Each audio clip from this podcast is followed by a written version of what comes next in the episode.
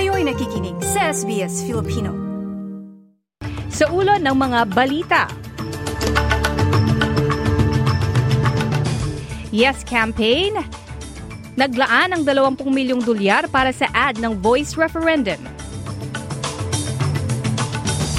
Nag-alay ng panalangin para sa mga buhay na nawala dahil sa mga bahas sa Libya at lindol sa Morocco. At pagbabago sa Spanish Federation Football panawagan ng mga manlalaro sa Spain. Yan ang mga mainit na balita sa oras na ito.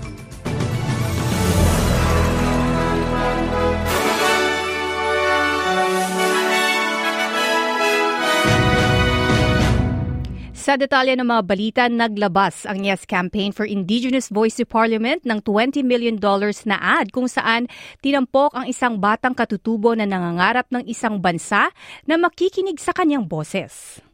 Will I grow up in a country that hears my voice? Will I live as long as other Australians? Will I get to go to a good school? Will I be able to learn my people's language?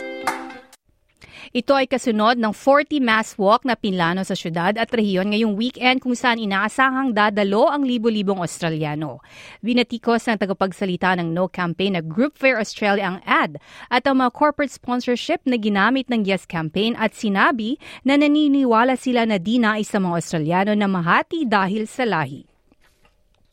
Sa ibang balita, nag-alay naman ng mga panalangin para alalahanin ang mga namatay sa baha sa Libya at lindol sa Morocco. Nag-alay ng panalangin ang mahigit 2,000 Syrians sa rehiyon ng Idlib na hawak ng mga rebelde at sinalanta ng lindol noong Pebrero nitong biyernes para alalahanin ang mga pumanaw. Sa Egypt naman nagsagawa ang mga Muslim ng isang funeral pr- prayer.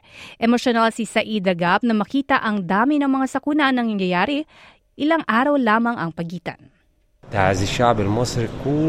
All the Egyptian people offer their condolences and express their grief to the people of Libya and Morocco. We are offering any assistance that we can provide. Egyptian President Abdel Fattah el Sisi has already sent support because the Egyptian people and military are willing to show solidarity with people all around the world, not just Arabs. Sa ibang balita, pinabilis ng pamalaang federal ang tulong pinansyal para sa mga taong umaalis sa mga bayolenteng relasyon, ngunit marami pang kailangang gawin upang mapabuti ang katarungan ng sistema. Naglabas ang Social Services Minister na si Amanda Rishworth ng ulat na nagsusuri sa Escaping Violence Payment na inilabas noong Oktubre 2021. Nalaman sa ulat na ang bayad ay sumusuporta sa halos 19,000 katao at nagbigay ng $89 million bilang suporta. Ang average na pera, mga kalakal at serbisyo ibinigay ay 4,224 kung saan 89 o 89 na porsyento ng mga tumanggap ay kababaihan. Gayon pa man nalaman din sa ulat na kailangan ang karagdagang trabaho upang matiyak na ang mga tao sa mga malalayong lugar, elderly, komunidad ng LGBTIQ+, at mga Australiano mula sa magkakaibang kultura at wika ay makaka-access sa bayad.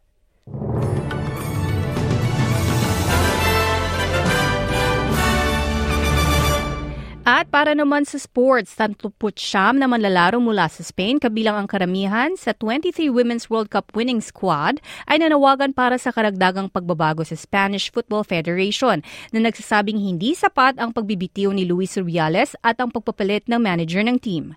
Sa isang pahayag, hindi nilinaw ng mga kababaihan kung ipagpapatuloy nila ang pag-boycott ng mga laban sa pambansang koponan.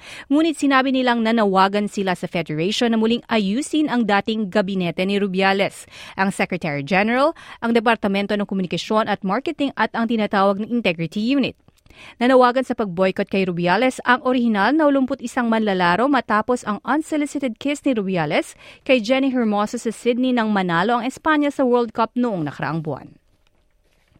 At para naman sa lagi ng panahon ngayong Sabado sa Perth, posibleng umulan at 22, Adelaide maaraw at 24, Melbourne maaraw at 25, Hobart uulan at 17, Canberra maaraw at 24, Sydney maaraw din at 31, Brisbane kadalasan maaraw at 26, at Darwin maaraw at 33.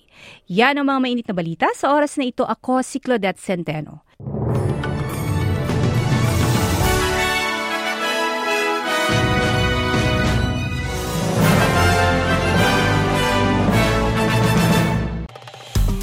Yung bang makinig na iba pang kwento na tulad ito? Makinig sa Apple Podcast, Google Podcast, Spotify o sa iba pang podcast apps.